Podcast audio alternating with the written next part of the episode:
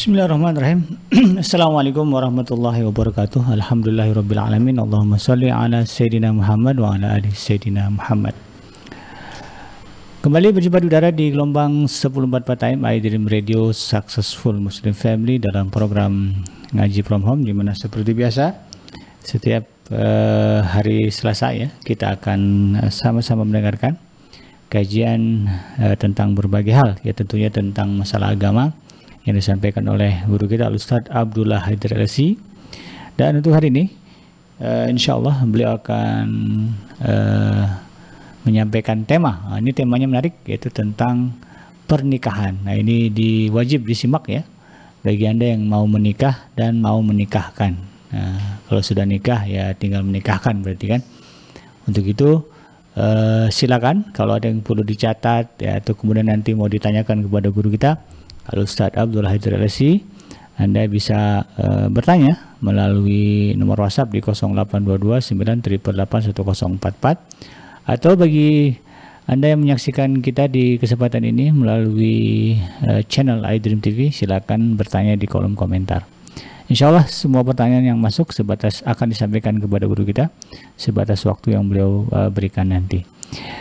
Dan sebagai informasi bagi Anda sahabat iDream Radio, acara ini terselenggara atas uh, kerjasama antara iDream Radio dengan Kozwa platform pembiayaan syariah online, kemudian uh, dengan Biro Umroh dan Haji Khusus yaitu Patra yang dipercaya sejak tahun 1995. Baik, tidak berlama-lama kita akan langsung menuju kepada guru, guru kita Ustaz Abdullah Haidar yang akan membahas tema di kesempatan ini yaitu tentang definisi, kedudukan, hukum dan hikmah pernikahan. Kepada beliau saya persilakan. Assalamualaikum warahmatullahi wabarakatuh. Waalaikumsalam warahmatullahi Bismillahirrahmanirrahim. Alhamdulillahi rabbil alamin. Wassalatu wassalamu ala sayyidina Muhammadin wa ala alihi wa ashabihi ajma'in amma ba'd. Allahumma la ilma lana illa ma 'allamtana. Allahumma inna nas'aluka ilman nafi'a wa rizqan tayyiba wa amalan mutaqabbala. Sahabat Adrim sekalian di mana saja berada, semoga kita selalu berada dalam perlindungan Allah, kasih sayang Allah, keberkahan Allah dan semoga kita dijauhkan dari segala mara bahaya, musibah, bencana, penyakit ya. Kita, keluarga kita, saudara-saudara kita dan uh, seluruh kaum muslimin. Amin. Amin ya rabbal alamin. Uh, sahabat Adim sekalian, insya Allah mulai pertemuan ini hingga beberapa pertemuan berikutnya kita akan berbicara tentang fikih pernikahan. Ya, uh, kita akan mengawali pembahasan ini dari segi fikihnya ya. Yeah. ya. Memang tentu uh, dunia pernikahan, dunia keluarga pasti banyak ya perbincangan di dalamnya dan tentu saja sangat uh, penting bagi kita ya karena ini berkaitan juga dalam kehidupan kita. Ya baik yang sudah menikah, yang belum menikah sekalipun ya tentu membutuhkan pemahaman-pemahaman yang baik ya sebelum memasuki uh, gerbang kehidupan keluarga. Baik, uh, kita akan membahas dari segi definisi ya istilah ya kedudukannya hukum dan hikmah pernikahan. Baik, an-nikah dari segi bahasa Arab ya nikah ini memang uh, merupakan kata yang sudah menjadi bahasa Indonesia ya yang serapannya dari bahasa Arab ya, nikah. Ya, yang dari segi bahasa artinya ad wal jam'u ya bergabung ya uh, menyatukan ya. Sesuatu yang disatukan sesuatu yang bergabung ya itu nikah artinya. Dalam dari segi bah dari segi bahasa ya. Uh, bangsa Arab ya atau dalam bahasa Arab kata-kata nikah itu ada dua makna ya yaitu al-wat'u atau al-jima ya hubungan intim ya hubungan badan ya antara suami istri dan akad. Ya jadi ketika disebut nikah bisa maknanya adalah uh, berhubungan intim bisa yang dimaksud adalah akad ya akad pernikahan. Begitu ya. Meskipun uh, jika kita perhatikan ya dalam Al-Qur'an atau dalam hadis istilah nikah itu biasanya diartikan sebagai akad. Ya, meskipun kadang-kadang uh, ada juga uh, nas yang kemudian uh, dapat dipahami ya, bahwa nikah itu artinya adalah al-jima ya atau al-wad'u. Ya, ini nanti akan dilihat dari segi uh, latar belakangnya siakul kalimahnya. Ya, tentu saja juga uh, dengan bimbingan para ulama. Ya, misalnya salah satunya hadis yang cukup dikenal ya dalam bab uh, bercumbu ya suami istri ketika istrinya sedang dalam keadaan haid. Begitu ya. Dalam keadaan dalam keadaan haid. Maka Rasulullah SAW berikan batasan isna'u kulla syai'in illan nikah. Ya, silakan para suami ya mencumbu istrinya atau menggauli istrinya illan nikah. Kecuali nikah. Nah, nikah di sini kalau diartikan akad jadi tidak tepat, ya. Silakan uh, pergauli istrinya kecuali akad nikah gitu. Ya, maknanya jadi nggak nyambung. Ya, tapi uh, yang dimaksud nikah dalam hadis ini adalah maksudnya berjima ya jadi kalau sekedar bercumbu saja tidak mengapa kalau istri dalam keadaan haid tapi kalau sampai berjima itu tidak dibolehkan ya itu menggambarkan bahwa mungkin ya makna nikah itu artinya adalah akad dan artinya adalah jima begitu ya. Meskipun sebagaimana kita katakan bahwa umumnya baik dalam Al-Qur'an maupun dalam hadis kata-kata nikah itu dikaitkan dengan akad pernikahan akad pernikahan. Karenanya dari segi istilah Makna nikah itu adalah memang akad yang menyebabkan dibolehkannya sepasang suami istri atau so, atau sepasang laki dan wanita untuk saling berhubungan intim dengan cara yang syar'i. Yeah. Jadi uh, pertama masalah nikah ini adalah akad. Ya. Ya, artinya memang di sana akan terjadi sebuah proses kesepakatan Ya, kalau boleh kita bilang namanya akad adalah transaksi, ada pihak yang memberi, ada pihak yang menerima, nah itu namanya akad. Ya, kalau nanti akan ada istilahnya ijab kabul, begitu ya, ada yang menyatakan memberikan, ada yang meneri, ada yang menerima. Ya, jadi harus ada akad. Kalau nggak ada akad, nggak ada pernikahan. Ya, yang itu kemudian menyebabkan dibolehkannya laki dan perempuan sepasang suami istri. Nah ini yang juga sekarang uh, mungkin uh, penting dipertegas masalah ini ya karena sekarang sudah mulai ada istilah pernikahan laki dengan laki, wanita dengan wanita. Itu bukan nikah dalam uh, definisi Islam. Ya, laki dengan laki, wanita dengan wanita, walaupun katakan menghadirkan siapa begitu, kalaupun ada ya, saya kira mudah-mudahan tidak ada ini. Ya, katakanlah ada ustadznya, ada kiainya, begitu ya, dibacakan ayat-ayat Al-Quran segala macam. Tapi kalau laki dengan laki, wanita dengan wanita, itu tidak mungkin terjadi pernikah, pernikahan. Ya, pernikahan antara laki dan wanita, suami istri. Ya, suami is, suami istri. Ya, yang membuat mereka boleh akhirnya melakukan hubungan intim ya melakukan uh, jima ya. Dan ini juga menunjukkan bahwa hubungan intim hubungan seksual ya yang dibenarkan dalam Islam hanya dapat diwujudkan lewat jalur pernikahan. Tidak ada pernikahan ya maka tidak ada jalan seseorang untuk mendapatkan legalitas melakukan hubungan seksual. Begitu ya. Ya memang ada kalau masih ada perbudakan ya. Uh, apa namanya terkait dengan uh, uh, dibolehkannya seorang tuan menggauli budaknya walaupun tidak dinikahi ya tapi karena tidak ada perbudakan maka yang tersisa adalah ya uh, hanyalah pernikahan ya maka uh, kalaupun ada beberapa orang atau pihak tertentu yang berupaya mencari legitimasi, legitimasi, mencari kebolehan atau pembolehan uh, dibolehkannya adanya hubungan intim, ya, walaupun mungkin di sebuah negeri itu dianggap sah, di sebuah daerah dianggap sah atau ada undang-undang yang menyatakan itu sah, maka dalam syariat selamanya hal itu tidak dapat dinyatakan sah kecuali lewat akad pernikah, akad pernikahan. Ya, yang semua itu tentu saja harus dilakukan dan ditempuh dengan ya, cara-cara yang sesuai dengan aturan dan ketentuan syariat.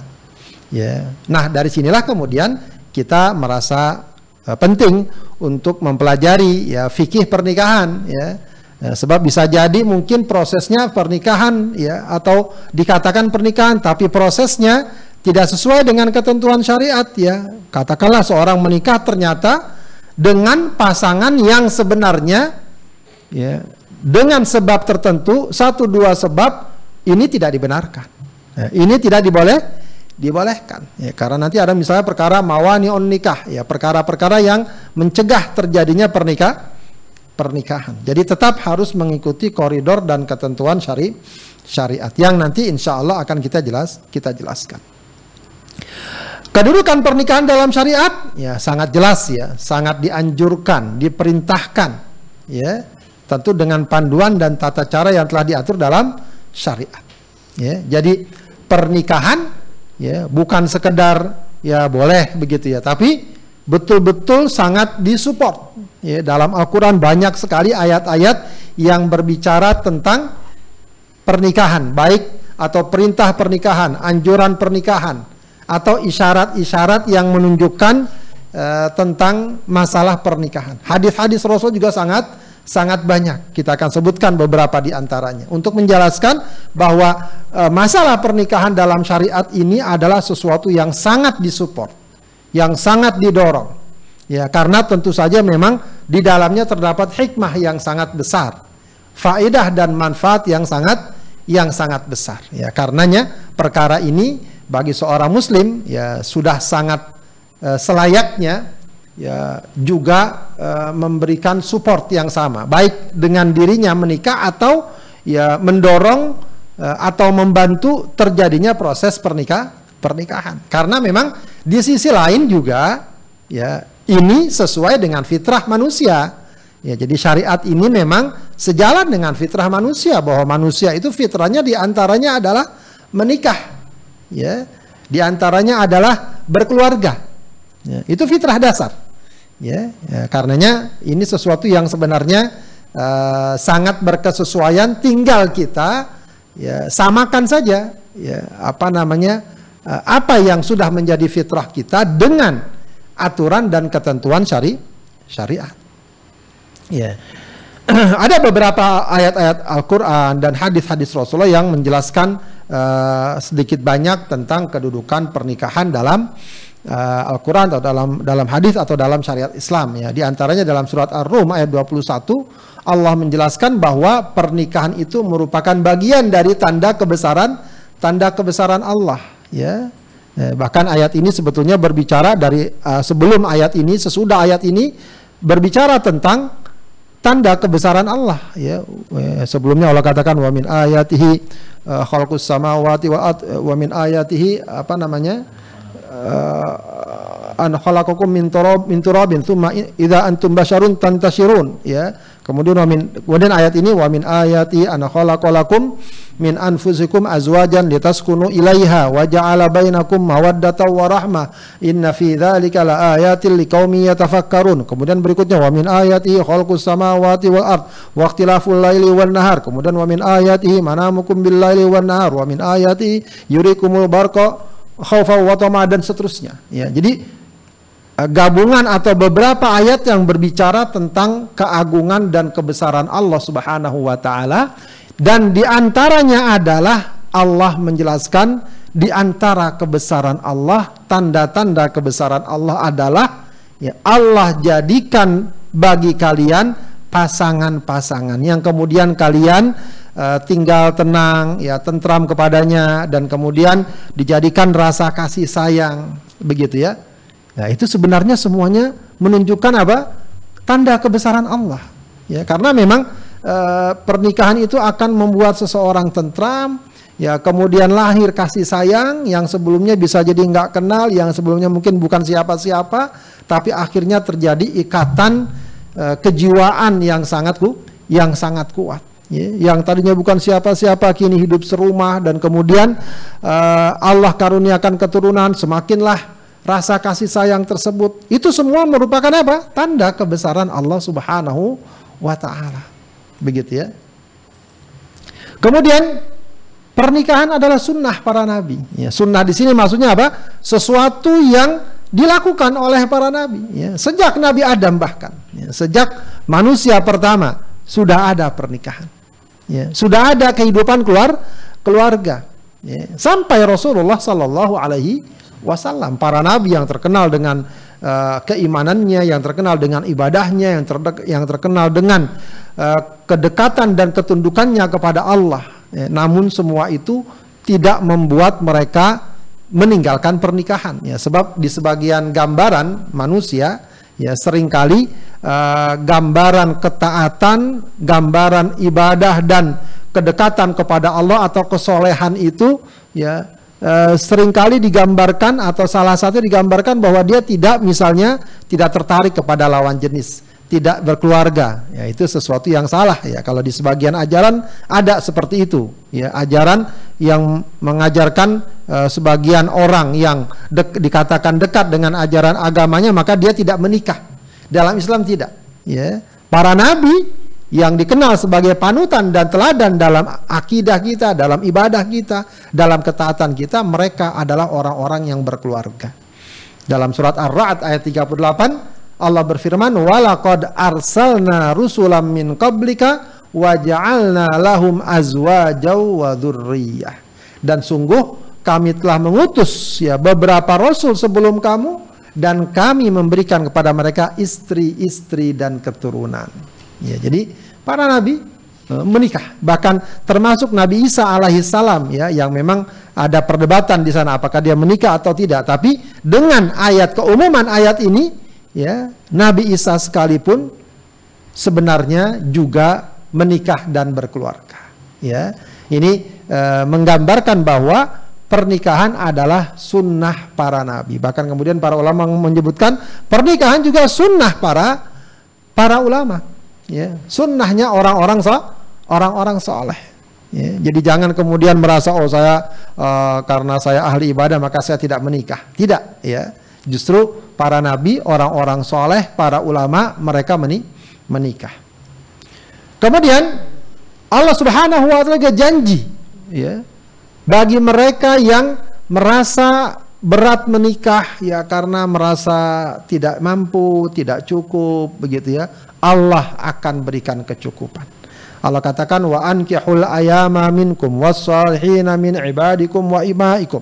Ya, nikahkanlah, kawinkanlah orang-orang yang masih belum punya pasangan di antara kamu. Wassalihina min ibadikum wa imaikum dan juga orang-orang yang layak menikah ya dari hamba-hamba sayamu baik laki maupun perempuan. Iyakunu fuqara'a yughnihimullahu min fadlih. Kalau mereka miskin, maka dengan karunia Allah Allah akan memberikannya kecukupan. Ya, ini uh, jangan sampai ya seseorang uh, terhalang untuk menikah ya padahal uh, berbagai faktor sudah sangat cukup bagi dia untuk menikah. Ya. Jangan sampai faktor harta merasa tidak cukup lalu dia tidak menikah. Ya.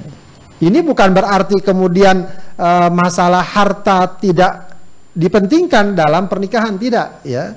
Ini juga jangan salah ya, jangan sampai orang uh, kerjaan nggak mau kerja atau belum kerja, nggak punya modal sama sekali. Nikah, Nikah itu juga bermasalah.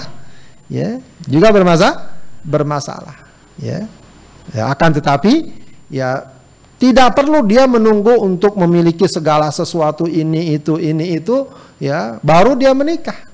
Ya, kalau seandainya berbagai situasi dan kondisi serta faktor yang ada padanya mendukung sekali atau bahkan ya e, menuntut baginya untuk menik untuk menikah. Ya, ya, katakanlah dia sudah punya pekerjaan, penghasilan, walau tidak seberapa, ya, ya jangan kemudian dia nunggu ya, sehingga waktu sekian lama ya dengan segala fitnah dan ujiannya. Ya, tapi justru dengan menikah, insya Allah ya Allah berikan rizki dan itu sesuatu yang sangat uh, nyata ya. Sering atau banyak sekali peristiwa dan kejadian orang-orang yang ketika awal menikah dalam keadaan sangat bersahaja ya semuanya serba merintis ya, tapi justru ketika dia menikah disupport oleh istrinya oleh keluarganya maka sedikit demi sedikit dia mendapatkan penghasilan ya mendapatkan kemajuan dalam ekonomi ekonominya ya Ah ini jelas sekali ya bagaimana uh, pernikahan ini dalam Islam, dalam syariat, dalam Al-Qur'an sangat disupport. Dalam hadis riwayat Baihaqi ini juga sering kita dengar ya meskipun memang ada uh, sejumlah pandangan ya perdebatan terkait dengan kesahihan hadis ini tapi secara umum hadis ini dapat diterima ya setidaknya dia merupakan fadhailul a'mal ya ada juga sebagian ulama yang men, uh, menguatkan hadis ini Rasulullah mengatakan idza tazawwajal abdu jika seorang hamba menikah faqadistakmala nisfaddin dia sudah menyempurnakan sebagian agamanya falyattaqillaha fima baqi. Ya, maka hendaklah dia bertakwa kepada Allah terhadap sisanya yang lain, ya. Artinya dengan menikah ya, dia sudah memenuhi ya setengah agama. Ya, maka sering diistilahkan uh, pernikahan memang adalah setengah aga setengah agama begitu ya.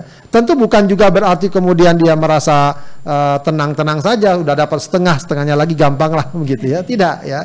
Tapi ini untuk menjelaskan bahwa ya banyak ya eh, perkara-perkara agama yang menjadi tuntutannya akan terbantu ya akan terlindungi dengan dia menik dengan dia menikah ya dengan dia menikah maka paling tidak ya fitnah syahwatnya dan lain sebagainya terkurangi dengan dia menikah maka uh, kewajiban-kewajibannya akan terban akan terbantu meskipun tentu tanggung jawabnya pun akan lebih be lebih besar dan lain sebagainya.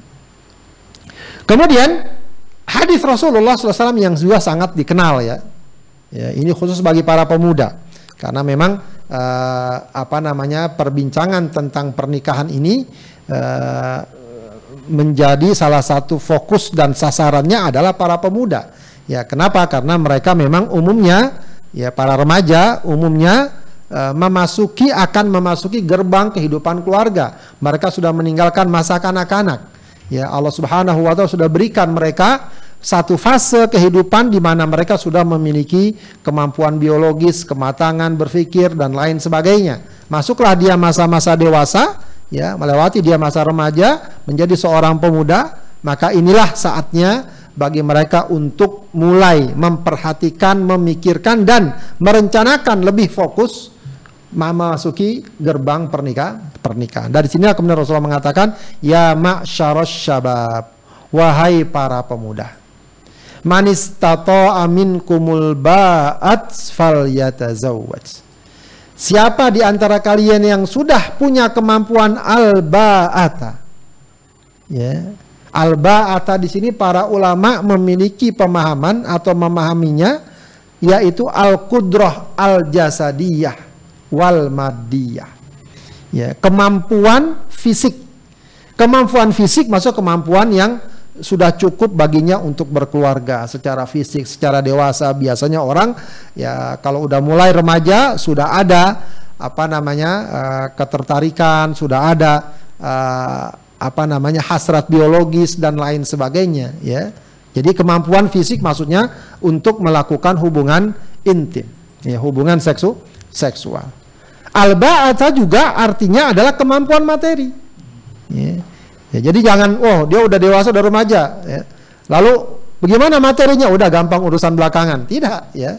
Tetap juga eh, persiapan-persiapan finansial bagian yang tidak boleh diabaikan. Ya, memang kadang-kadang suka ada bahasa-bahasa motivasi eh, yang berlebih begitu ya. Nikah nggak perlu uang. Siapa bilang nikah nggak perlu uang? Nikah perlu perlu uang. Ya, bayangkan mahar saja harusnya ada. Ya, harus menghadirkan mahar itu kan uang. Belum lagi perkara-perkara yang perkara-perkara yang lain. Ya, tapi yang tidak kita inginkan adalah ya menjadikan masalah uang sebagai faktor terbesar. Itu yang tidak boleh terjadi begitu ya. Eh, apakah misalnya dari pihak calonnya mengatakan oh saya belum cukup nih uangnya baru segini, sementara dia sudah punya pasangan ke sana kemari dan seterusnya. Nah ini tentu tidak boleh terjadi. Atau misalnya uh, pandangan sebagian misalnya orang tua bahwa atau orang ingin mencari pasangannya, saya hanya mau pasangan saya adalah orang dengan gaji sekian, gitu ya. Atau uh, kalau dia sudah punya rumah baru saya mau uh, kendaraan dan seterusnya. Dengan standar-standar materi yang sangat tinggi yang sangat tinggi. Ya itu yang tidak dibenarkan. Ya itu berlebihan. Ya.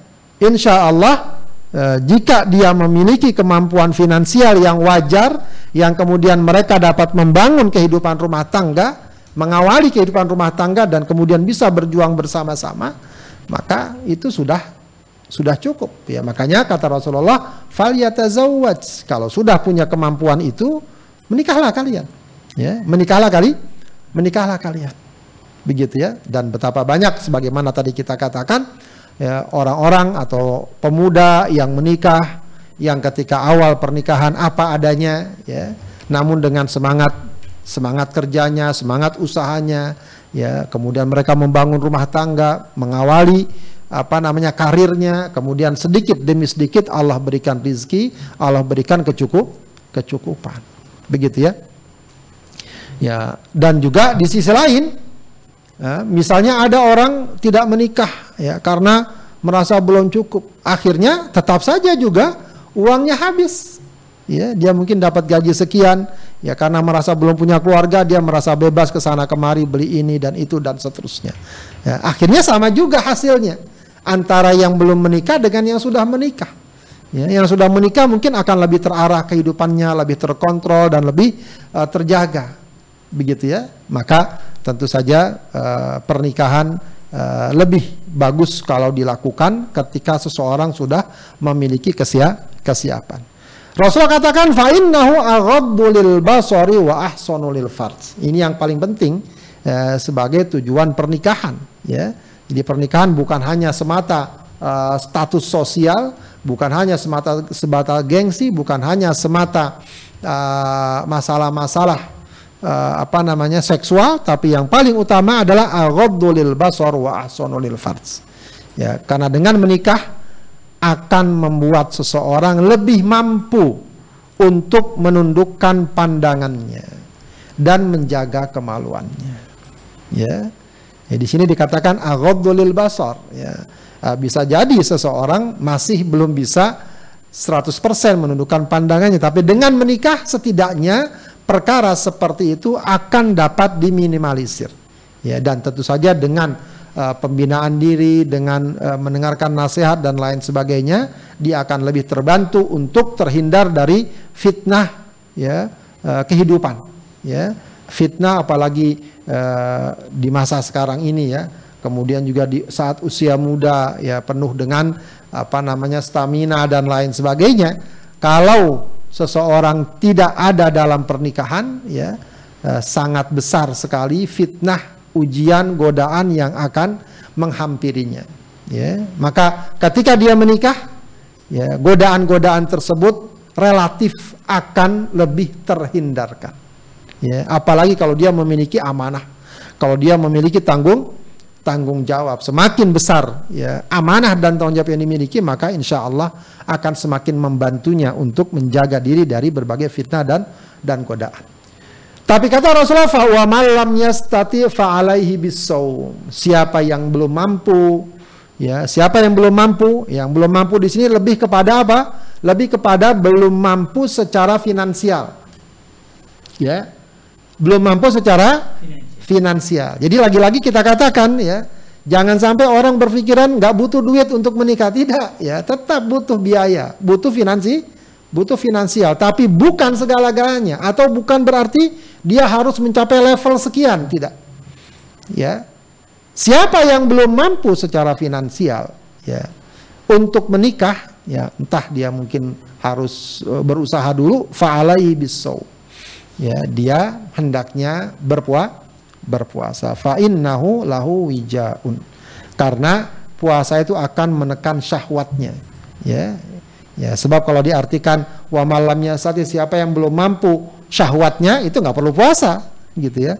Yang perlu puasa siapa? Orang yang syahwatnya sudah dia miliki tapi dia belum memiliki persiapan materi untuk meni untuk menikah. Begitu ya. Jadi uh, ini menunjukkan bahwa uh, kesiapan untuk menikah itu juga sangat pen sangat penting ya. Meskipun kita katakan tadi ya jangan sampai meletakkan standar-standar yang terlalu tinggi yang akhirnya menyulitkan seseorang. Baik, lalu kita berbicara tentang hukum pernikahan ya. Ya, tadi sudah ya kita bicara bahwa bagaimana syariat baik Al-Qur'an atau hadis dan saya katakan yang tadi saya kutip itu baru sebagian saja ya. Banyak sekali ayat-ayat yang lain yang berbicara tentang support ya bagi pernikahan. Ya, hadis-hadis juga begitu. Ya, juga dalam kisah-kisah Rasulullah juga begitu, mendorong, mensupport para sahabat untuk menik untuk menikah. Baik. Kemudian dari segi hukum, apa sih hukum menikah itu? Jumhur ulama, mayoritas para ulama, bahkan ulama empat madhab, ya, dalam empat madhab, semua berpendapat bahwa hukum pernikahan secara global, ya, jadi secara global ya, hukum pernikahan secara global adalah disunnahkan. Disunnah disunnahkan. Disunnahkan ya dianjurkan. Ya tadi sudah disyaratkan dalam Al-Qur'an dan hadis yang banyak. Ya ayat yang mungkin sering kita dengar fankihu ma tabalakum minan nisa mathna wa thulatha wa ruba fa in khiftum alla ta'dilu fawahida aw ma malakat aymanukum. Ya fankihu ma tabalakum minan nisa. Ini perintah. Ya bahkan kalau lihat perintah biasanya artinya wajib. Ya tapi para ulama mengatakan ini sunnah ya. Karena dalam hadis yang sebelumnya juga kita baca ya famal yastati siapa yang tidak mampu. Bahasa-bahasa seperti ini bukan menunjukkan kewajiban ya tapi menunjukkan perkara yang yang sunnah begitu ya. Ya perkara yang sunnah. Wa ankihul ayama minkum wassolihina min ibadikum wa imaikum. Tadi udah kita baca ayat ini perintah. Perintah Allah Subhanahu wa taala untuk menikahkan ya para kepada para wali untuk menikahkan anak-anak putri anak-anak putrinya. Begitu ya. Ah, perintah ini para ulama menilainya, menyimpulkannya sebagai perkara sun, perkara sunnah. Memang ada yang mengatakan wajib ya, tapi uh, itu pendapat sebagian kecil saja ya. Justru yang mayoritas bahkan mayoritasnya boleh dibilang mayoritas mutlak ya karena ini empat madhab ya semua berpendapat bahwa pernikahan itu hukumnya sun sunnah ya Baik. Nah, itu secara global ya. Adapun kalau secara terperinci bagaimana hukum nikah secara terperinci? Nah, jadi ada lagi penjelasan dari hukum menikah secara terperinci. Jadi kalau tadi dibilang sunnah, ya, tidak lantas semuanya dianggap sunnah. Bisa juga jadi makruh. Bahkan bisa juga jadi haram. Ya, bisa juga jadi ha? jadi haram. Pertama, hukum pernikahan bisa jadi wajib. Ya, jadi kalau tadi dibilang sunnah, iya, secara global begitu. Tapi pada orang tertentu dengan sebab tertentu, latar belakang tertentu bisa menjadi wajib. Siapa misalnya? Kepada orang yang dia sudah terpaut hatinya dengan wanita. Terpaut di sini bisa jadi ya terpaut secara umum. Ya dia sudah ada keinginan besar sekali untuk apa namanya uh, uh, uh, uh, terkait dengan hasrat seksualnya terkait dengan kebutuhan biologisnya. Begitu ya. Atau memang ya sudah kadung ada yang sudah dia senang dia senangi mungkin ada dalam kehidupan sehari dia ketemu siapa, ketemu siapa. Sudah dia sangat senangi. Sementara seandainya hal itu ditunda-tunda ada kemungkinan terjadi perzina zinahan. Di sisi lain, dia sudah miliki kemampuan. Ya, dia udah dewasa, udah remaja, pemuda, dan dia sudah memiliki katakan penghasilan dari segi finansial. Mungkin dia belum punya penghasilan tapi uangnya ada. Katakanlah dari harta waris dan semacamnya. Ah orang seperti ini wajib menikah. Wajib menik menikah. Ya. untuk menjaga dirinya dari fitnah syahwat. Ya. Menjaga diri dari ketergelinciran dalam pergaulan uh, sehari-hari. Ya ini juga sebenarnya kalau kita perhatikan tidak sedikit. Ya para pemuda yang masuk kategori ini. Ya, dia sudah memiliki uh, kecukupan, ya, sudah memiliki kemampuan, ya, sementara dia sudah ada keterkaitan, keterpautan dengan entah seorang wanita atau secara umum, ya, sudah ada hasrat biologisnya yang begitu kuat, begitu ya, ya. Dan seandainya hal itu ditunda-tunda, bisa jadi akan menjerumuskannya kepada perzina, perzinahan. Begitu. Nah itu uh, wajib baginya. Kemudian ada yang sifatnya sunnah, ya. Sunnah ini ya di bawah level tadi ya, ya bahwa dia apa namanya Memang ketertarikan ada, sebagaimana umumnya orang ketika sudah dewasa, remaja, tentu ada ketertarikan terhadap lawan jenis, begitu ya. E, katakanlah dia juga sudah punya kemampuan, akan tapi dia relatif bisa mengendalikan dirinya, begitu ya, bisa mengontrol dirinya dari segi pergaulan dan seterusnya. Artinya, kalaupun ditunda tidak uh, tidak membuatnya insya Allah tergelincir pada perkara yang munkar, ya akan tapi dia ingin ya punya keturunan, dia ingin segera menjaga dirinya dan seterusnya, maka baginya itu adalah sun, itu adalah sunnah, begitu ya, itu adalah sunnah.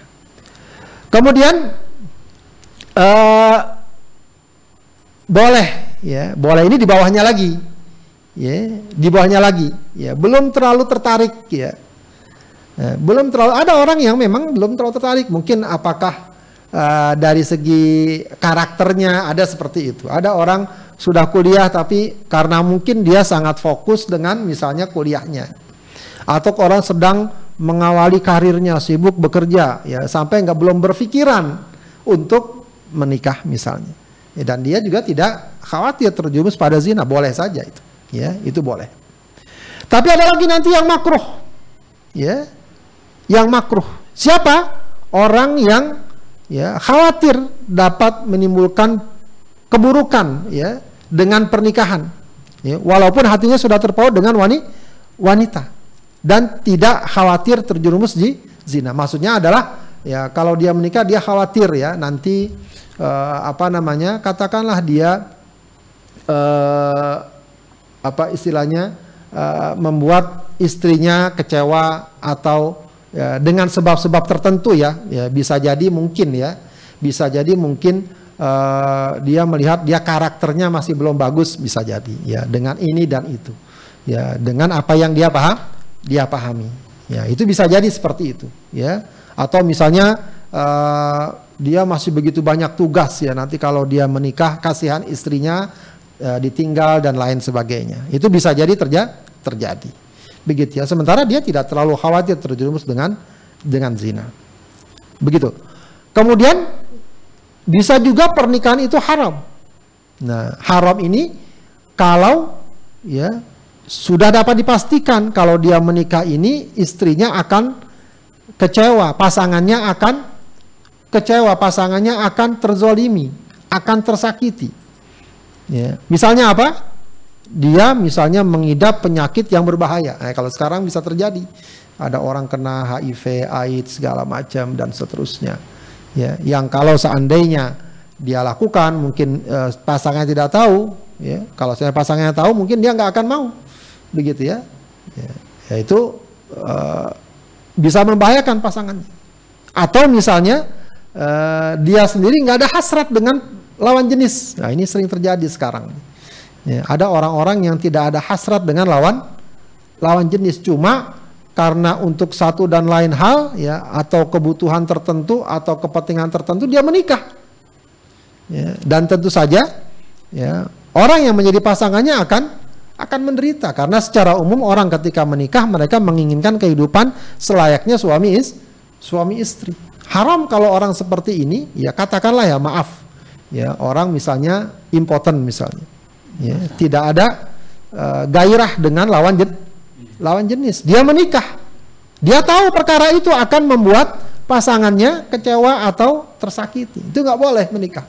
Ya, uh, meskipun kalau dia mau me, misalnya mengobatinya, ya kalau dia mau misalnya mengatasinya, diobati dulu, ya sampai hal itu bisa uh, terwujud. Dan insya Allah segala sesuatu ada obat ada obatnya. Ya, jadi jangan sampai kemudian memaksakan pernikahan yang akhirnya dapat membahayakan atau merugikan pasangan pasangannya.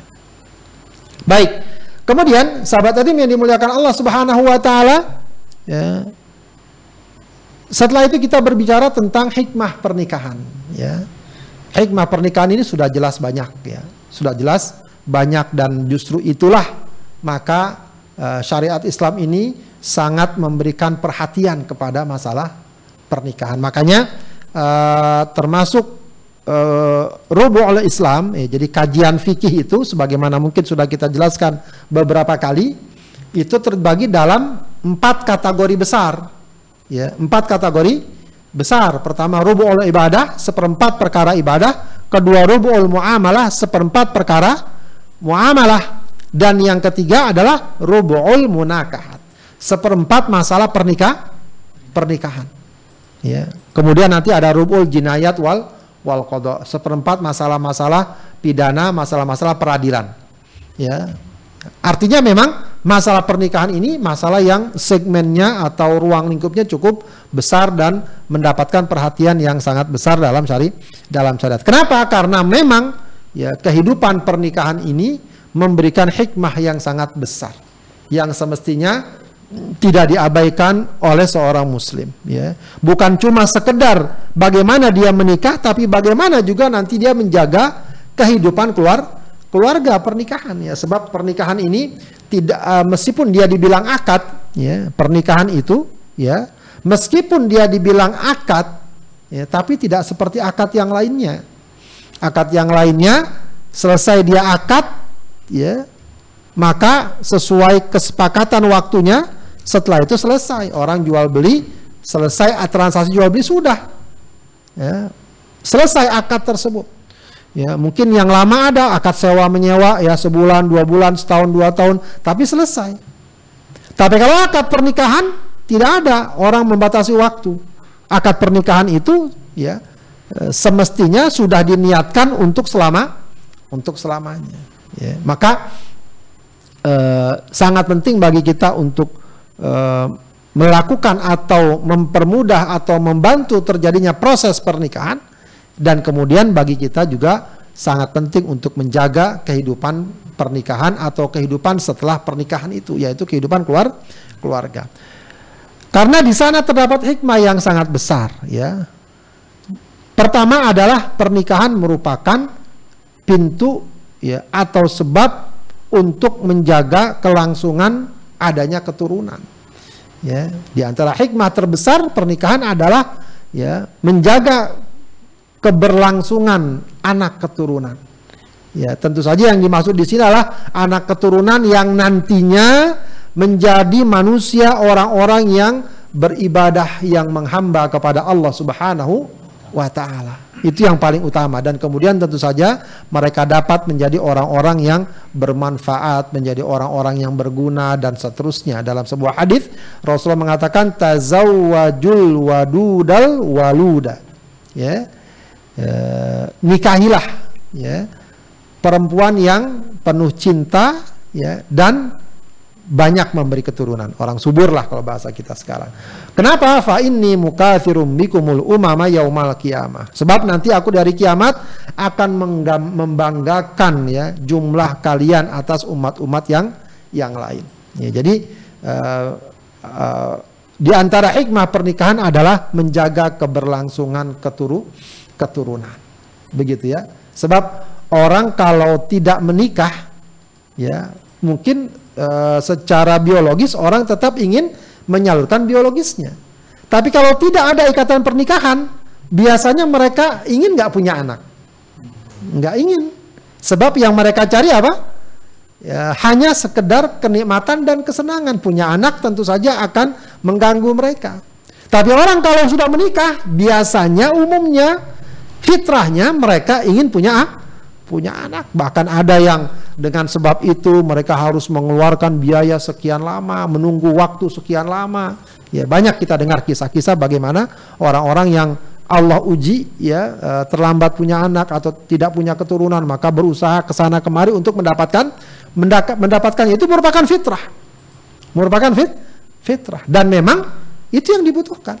Ya, itu bermanfaat bagi manusia. Ya. Ada beberapa sekarang ada beberapa negara yang sudah mulai merasakan kesulitan. Kenapa? Karena sebagian penduduknya sudah mulai enggan untuk punya anak. Dan itu bukan tanpa sebab. Salah satu sebabnya apa? Mereka sudah mulai enggan untuk berkeluar berkeluarga. Jadi kehidup jadi pernikahan tidak disupport. Ya, mereka mau hidup ya hidup bareng, tinggal bareng sudah ya sekedar uh, kesepakatan di antara dua pihak sudah hidup bareng. Ya mereka kemudian sibuk dengan karir kerjanya akhirnya mereka nggak mau punya anak. Ya. ya nah di antara sekarang yang sedang mulai di, di apa ya eh, digaungkan atau adalah pihak-pihak tertentu adalah orang yang sudah menikah tapi nggak mau punya anak. Ini pun juga sebenarnya sesuatu yang jauh dari fitrah. Ya, ya ini termasuk syubhat yang ya harus kita jaga ya diri kita, keluarga kita, anak-anak kita dari syubhat seperti ini. Kesannya punya anak itu adalah tersiksa, mengganggu dan lain sebagainya. Padahal orang kalau benar fitrahnya, kalau benar fitrahnya justru punya anak adalah sebuah karunia yang sangat luar biasa, yang sangat luar biasa, yang sangat besar nilainya. Bukan hanya soal oh kita punya anak, oh kita subur tidak, ya, tapi memang di sana terdapat kebaikan yang sangat yang sangat besar. Dan tentu saja peluang bagi kita untuk mendapatkan kebaikan tersebut, kebaikan tersebut. Ya. Sebab ketika seseorang punya prinsip seperti ini dan kemudian menyebar ya bukan hanya dalam tinjauan syariat ya dalam tinjauan kehidupan duniawi pun akan kesulitan sudah kita katakan tadi beberapa negara yang mulai kesulit kesulitan negara Cina yang dahulu membuat satu aturan uh, tidak boleh punya anak lebih dari satu sekarang sudah buat ubah lagi aturannya ya sekarang boleh lebih dari satu. Kenapa? Karena sudah mulai ya populasi yang berkurang itu akan memberikan efek yang tidak sedikit sedikit. Beberapa negara-negara maju begitu. Ya sudah mulai mereka merasakan ya ini anak mudanya dikit yang ada cuma orang-orang tua aja. Jadi panti jompo di mana-mana anak mudanya sedikit. Nah ini juga bermasalah. Ya bermasalah. Maka hikmah pernikahan adalah menjaga kelangsungan keturunan. Hikmah pernikahan juga sudah diisyaratkan tadi dalam beberapa hadis menjaga kehormatan diri menjaga diri dari mak maksiat iffah namanya menjaga iffah ya. Dengan pernikahan ya akan melindungi atau lebih berpotensi untuk menjaga diri kita dari kemaksiatan. Ya memang ada orang yang sudah menikah tapi juga masih terjerumus zina ya. Memang ada ya. Akan tetapi secara umum ketika orang menikah itu lebih terjaga dirinya ya coba saja bayangkan ya sederhana saja ada orang uh, pemuda uh, kerja di perusahaan besar, ya uang banyak. Kira-kira banyak nggak yang datengin dia, yang ngerubungin dia? Banyak. Itu saja sudah merupakan ujian besar. Tapi ketika orang-orang tahu dia sudah menikah, ya, maka pasti akan jauh berkurang. Oh, dia udah menikah, jangan dideketin. Ya. Kalaupun ada, berarti memang yang deketin itu yang ya, bermasalah begitu ya. Bermasalah udah tahu udah punya keluarga masih juga dideketin atau apa. Begitu. Secara umum dengan menikah akan semakin terjaga apa namanya kehormatan diri. Yang Rasulullah katakan fa innahu aghaddu lil basar wa ahsanu lil fats. Ya dia dapat lebih membuat seseorang menundukkan pandangannya dan menjaga kemaluan kemaluannya. Kemudian dengan menikah menghadirkan rasa cinta dan ketenangan. Ini juga sudah tadi diisyaratkan apa namanya dalam ayat Allah Subhanahu wa taala ya wa min ayati an khalaqalakum min anfusikum azwajan litaskunu ilaiha wa ja'ala bainakum mawaddatan wa rahmah. Rasa cinta. Ya bayangkan seseorang yang sebelumnya tidak dia kenal sama sekali kemudian menjadi orang yang paling dia cintai. Itu dari mana munculnya? Eh, dari pernikahan. Ya dari pernikahan. Dan rasa cinta yang muncul dari pernikahan ya insya Allah dia akan lebih tulus dan lebih murni Ya, tapi kalau cinta begitu saja, ya sekedar menjalin ikatan cinta tanpa pernikahan, itu biasa akan diselubungi perasaan was-was, perasaan apa begitu ya, dan penuh ya tendensius ya. Ya mungkin pasangannya nanti sakit dia nggak mau ngurusin, nah bukan suami saya, ya atau bukan istri saya. Tapi kalau udah jadi suami istri, ya, ketika suatu saat suaminya lemah atau sakit atau apa, maka dengan penuh suka hati istri akan menemaninya. Kenapa? sudah diberikan rasa cinta yang yang tulus begitu ya. Uh, istri juga begitu ketika istri sakit, istri sedang menderita suami akan selalu mendampingi mendampinginya. Coba kalau tidak ada ikatan pernikahan, ya sudah ya akan ditinggalkan begitu saja. Ya, bahkan tidak sedikit ya, naudzubillah ya, uh, jalinan cinta yang tidak diikat dengan pernikahan. Ya, naudzubillah ini sering terjadi dan ini harus menjadi pelajaran. Ya, bagaimana ibarat habis manis sepah dibuang. Ya, uh, khususnya ini bagi wanita.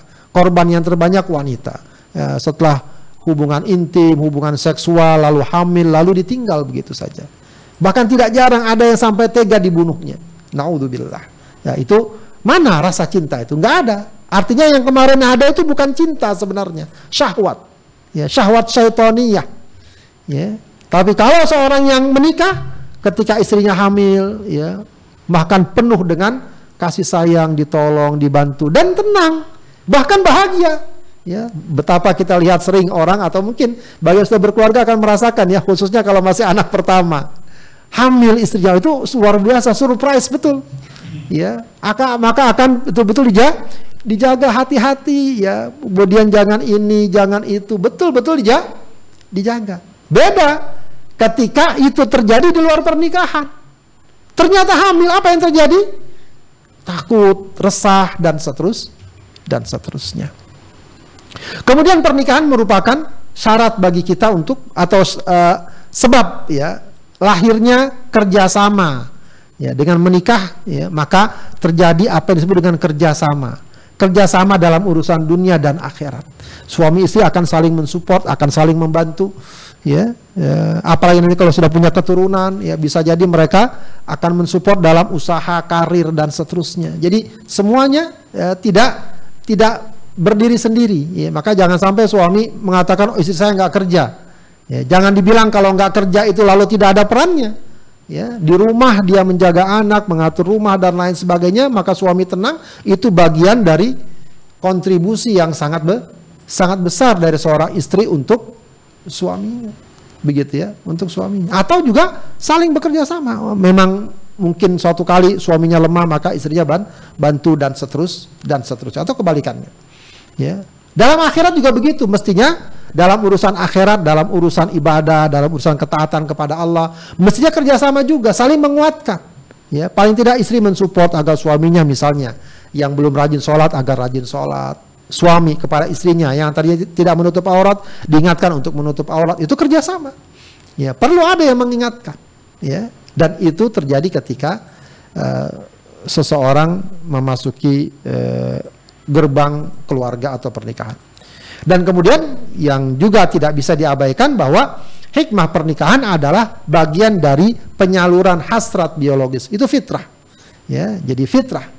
Jadi jangan kemudian orang mengatakan oh saya nggak tertarik sama perempuan untuk ya sama lawan jenis untuk menggambarkan bahwa dia orang soleh tidak ya. Justru kesolehan itu menunjukkan bahwa dia harus ya katakan menyalurkan hasrat biologisnya tapi dengan cara yang halal dan juga sehat. Yaitu apa? Lewat pernikahan. Ya, jadi uh, jangan kemudian kita nafikan bahwa ini adalah bagian dari fitrah yang memang harus diberikan secara propor proporsional. Dan itu hanya dapat dilakukan lewat jalur pernikahan. Baik, itulah sahabat Edrin sekalian yang dimuliakan Allah Subhanahu wa taala. Uh, sedikit uraian ya. Uh, masih dalam uh, boleh dibilang pengantar ya masalah pernikahan ya, tentang uh, definisi kedudukan hikmahnya. Mudah-mudahan bermanfaat. Assalamualaikum warahmatullahi wabarakatuh Waalaikumsalam warahmatullahi wabarakatuh. Kita ucapkan uh, jazakumullah kepada guru kita Al Ustaz Abdullah Haidar Alasi yang sudah uh, menjelaskan ya tentang tema di kesempatan ini yaitu tentang definisi, kemudian kedudukan hukum dan hikmah pernikahan. Mudah-mudahan ini memotivasi ya sahabat Dream yang uh, masih uh, maaf dalam tanda kutip jomblo ya.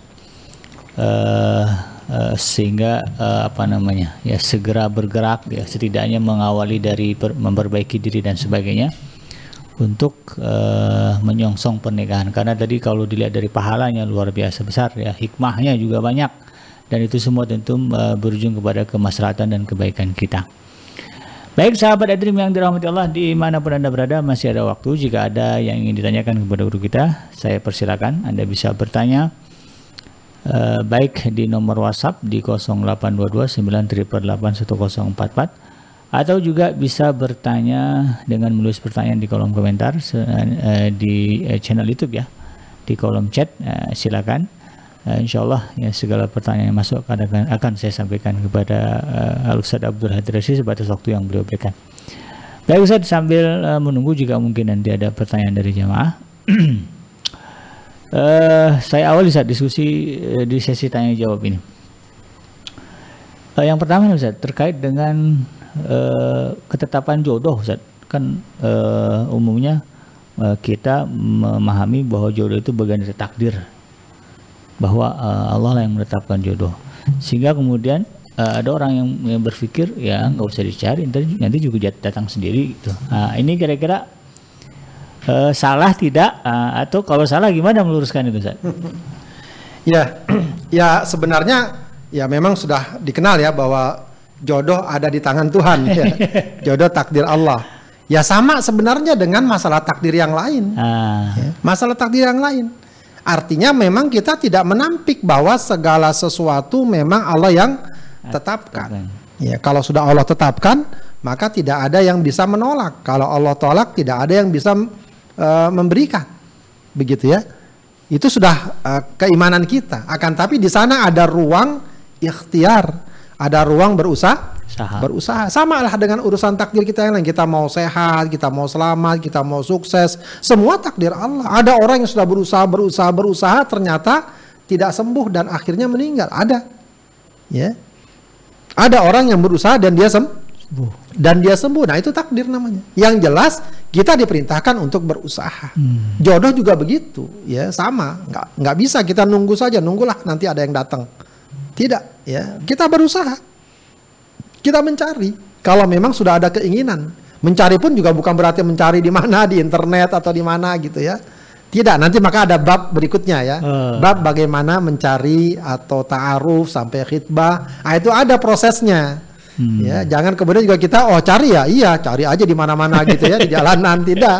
Ada prosesnya ada eh, caranya ada apa namanya ya koridornya lah ya baik yang secara formal atau secara informal. Jadi dicari ya, ya kalau orang laki biasanya bisa mencari langsung ya.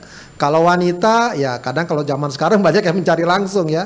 Ya itu ber- berarti walinya yang akan mencarikan bisa juga eh, baik laki atau perempuan misalnya orang tuanya mencarikan atau siapa temannya dan seterus dan seterusnya ya ya. Tapi dari diri kita ada kemauan ya. Meskipun nanti akan berbeda ya kalau wanita cenderung apa namanya eh, apa istilahnya eh, pasif ya. Karena memang eh, sifatnya ya tapi kalau laki-laki ya harusnya aktif. Kalau laki-laki itu aktif mencari.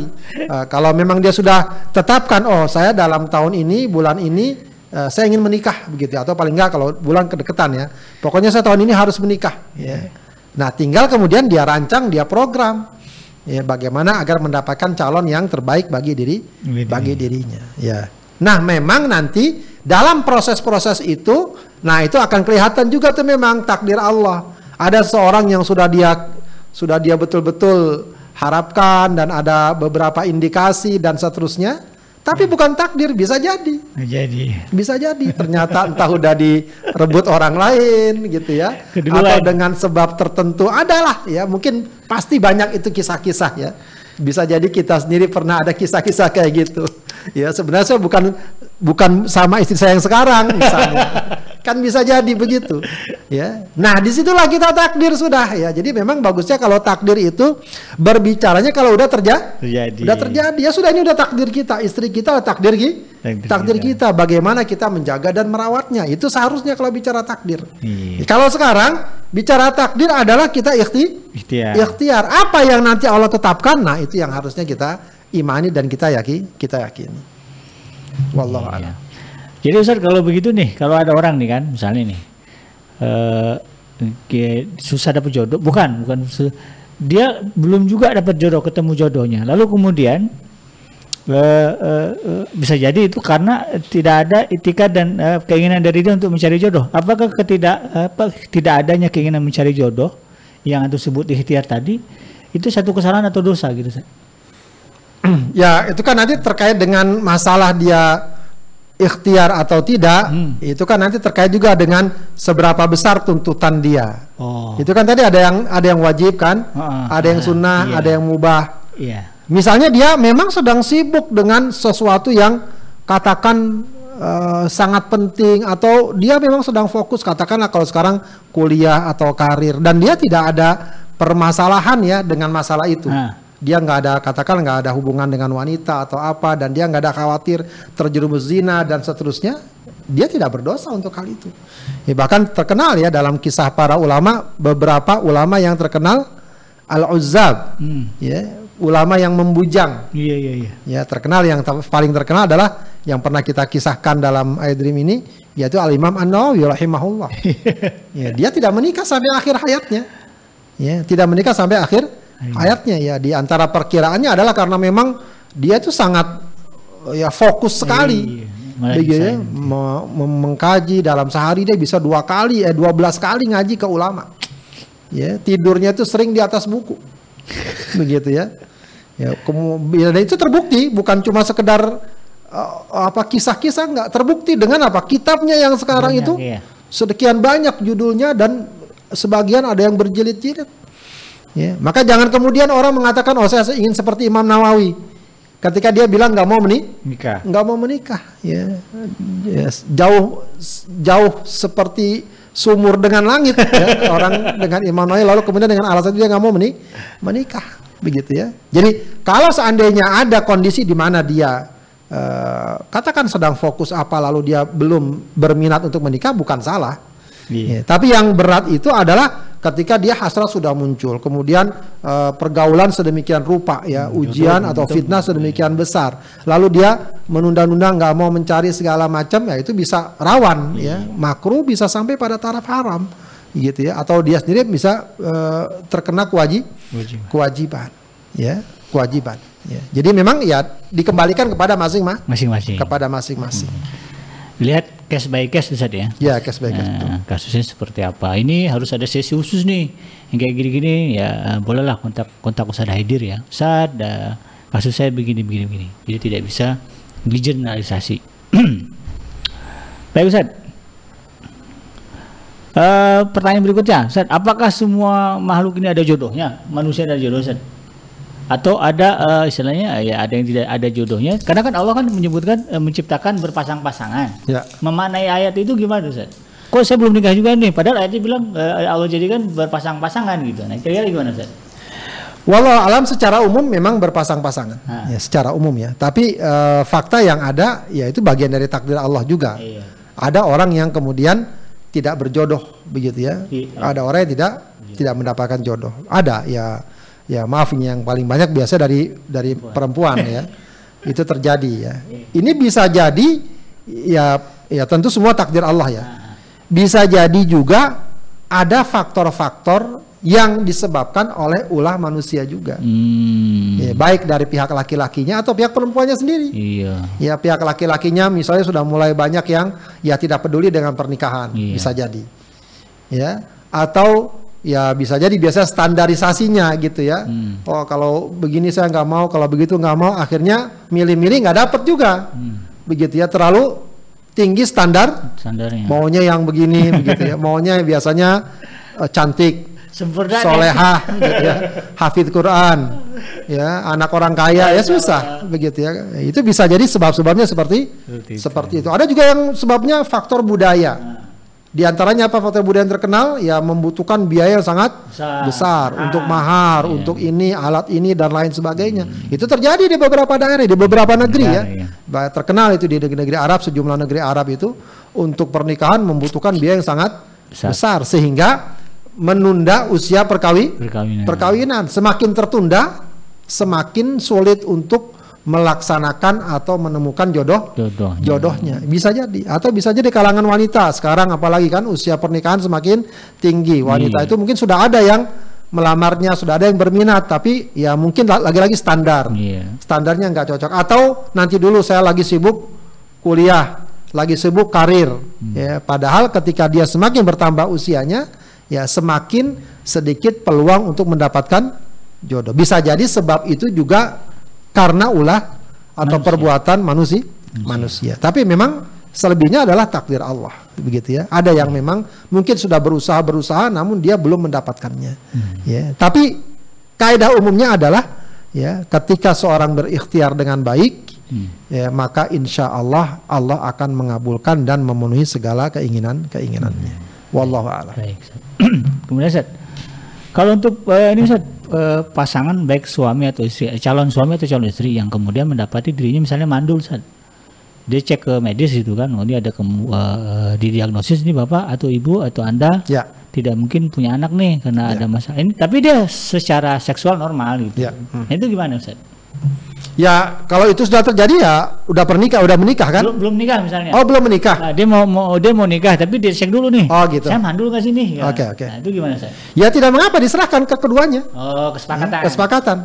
Ya kesepakatan keduanya di- di- tidak mengapa. Yang penting eh, mereka bisa melakukan eh, hubungan seksual. Sebab kalau tidak, yang yang berat itu kalau tidak bisa. iya Kalau tidak bisa, maka itu dapat menjadi penghalang, ya, menjadi penghalang eh, pernikah pernikahan begitu ya. Tapi kalau memang eh, mereka normal, ya cuma memang misalnya terbukti mandul misalnya, kalau mereka sepakat menikah tidak masalah. Ya bisa jadi mungkin perkara itu bisa katakan diatasi. iya Ya mungkin adalah eh, apa namanya ada. program medis atau Iya. apa yang dapat me- membantu mereka untuk mendapatkan keturun Keturunan. keturunan. Biasanya kan mandul mungkin juga karena eh, apa eh, apa istilahnya eh, kandungan ataunya tinggi ya apa rendah ya Hmm. apa istilah hormonnya ya Ah. Eh, sangat rendah ya sebetulnya ada tapi sangat Hmm. sangat rendah yang tidak dapat membantunya untuk mm, terjadinya pembuah Pembuahan. pembuahan. Nah, itu biasa ada teknologi yang dapat membantu walaupun rendah bisa diperbanyak atau mungkin juga nanti masuk kepada program misalnya bayi tabung Iya. begitu ya. Itu bisa ya, itu dilakukan. atau mentok-mentok anak angkat saja Atau anak angkat ya, paling bisa. anak saudara diangkat gitu kan. Terakhir Ustaz, kalau ada kasusnya gini Ustaz, si perempuan sudah ketemu jodohnya laki-laki calon calonnya ini saya nih mau laki-laki nih, tapi si perempuan ini ragu dengan alasan ini secara finansial anaknya eh, tidak mandiri karena jadi support sama orang tuanya. Kalau sampai misalnya menikah, terus kemudian karena itu tadi ya faktor bahwa anaknya tidak mandiri, eh, nanti kalau orang tua meninggal atau gimana gimana, nanti susah ke depannya. Ini kira-kira gimana Ustaz? Ya itu perkara seperti itu eh, kembali kepada penilaian lah ya. Ah. Kita nggak bisa kemudian melihat oh, kalau eh, ini nggak bisa mandiri jangan menikah segala macam. Iya. Sebab eh, bisa jadi ya bisa jadi ada seperti itu ya. Iya. Akan tapi mungkin dengan berkeluarga akan membuat dia lebih dewa Lebih dewasa. dewasa. Ya mungkin dia nanti akan pindah maka dicarilah apa sebuah eh, sistem atau mekanis atau cara lah ya agar anaknya itu atau mungkin nanti jadi suaminya itu bisa mandi Mandiri. bisa mandiri apakah mungkin tinggal jauh terpisah dari orang tua dan seterus Iya. dan seterusnya dan juga perkara seperti ini jangan juga terlalu di eh, apa namanya didasari pada asumsi. Iya. ya kita penting untuk mencari informasi yang valid ya mungkin dari temannya kah dari mana dari orang yang dapat kita percaya begitu ya untuk mengetahui sejauh mana kedudukannya. Ya tapi memang eh, ini kem- akan kembali sejauh mana informasi itu betul-betul dia miliki Miliki. dimiliki. Kalau memang betul-betul sangat tampak ya, sangat tampak sekali Iya. bahwa anak ini sangat tidak bisa lepas dari pengaruh orang tuanya, sangat lemah dan seterusnya bisa jadi jadi bahan pertimbang Pertimbangan. pertimbangan. Tidak mengapa, bagi wanita berhak untuk menimbang, untuk menimbang. Ya, jadi eh, cuma memang eh, sedapat mungkin objektif, Iya. ya, objektif seberapa besar tingkatannya. Kalau tingkatannya udah ada kelihatan ya sedikit-dikit dia ngomong ntar saya tanya mama dulu ya gitu ya. Ya untuk nah untuk ngomong masalah tertentu yang sebenarnya bisa diputuskan ya, Aduh. dia sudah akan bilang ntar sebentar dulu ya saya ngomong mama dulu. Udah besok ngomong bicara tema lain begitu lagi. Ya itu kan bisa jadi indikasi bahwa dia memang sangat tidak Mandiri. mandiri. Tapi eh, tingkatan itu kan berbeda-beda. Iya. ada yang sangat dekat ada yang dia sudah relatif mandiri ada dan seterusnya. Wallahu alam Baik, baik, baik Ustaz. Wah, menarik ya. Dan masih panjang Ustaz ya pembahasannya. Nanti ada bab-babnya. Mudah-mudahan kita diberikan eh, usia yang panjang ya sehingga bisa menyimak eh, kajian-kajian di bab-bab berikutnya. Baik Ustaz.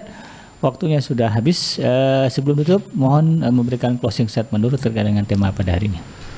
Baik, eh, sahabat tadi yang dimuliakan Allah Subhanahu wa taala pada dasarnya memasuki gerbang pernikahan tetap butuh bekal. Ya. Maka di antara bekal yang sangat penting adalah bekal ilmu, ya, pemahaman. Ya, selain bekal-bekal yang lain ya, wawasan eh, termasuk bekal kemampuan fisik, kemampuan materi, intinya memasuki gerbang pernikahan membutuhkan bekal ya, tapi tidak dituntut untuk sampai dalam taraf sempurna atau eh, standar tertentu ya yang membuat dia terhalang untuk menikah. Cukup dia memiliki bekal-bekal dasar dan kemudian nanti dikembangkan ketika dia sudah meni- menikah. Ya. Maka kajian fikih pernikahan ini uh, tentu sangat kita butuhkan. Wallahu a'lam bishawab. Assalamualaikum warahmatullahi wabarakatuh. Waalaikumsalam warahmatullahi wabarakatuh. Demikian sahabat Adrim yang dirahmati Allah, tuntas sudah kebersamaan kita di uh, sesi ngaji from home di kesempatan ini mudah-mudahan bermanfaat. Apa yang benar didatangi dari Allah Subhanahu wa taala dan apa yang salah itu semata-mata kealfaan saya pribadi. Saya Abi Kanji, pamit dari ruang dengar Anda. Mohon maaf segala khilafan dan kekurangan. Subhanaka Allahumma rabbana wa bihamdika asyhadu an la ilaha illa anta astaghfiruka wa atubu ilaik. Walhamdulillahirabbil alamin. Assalamualaikum warahmatullahi wabarakatuh.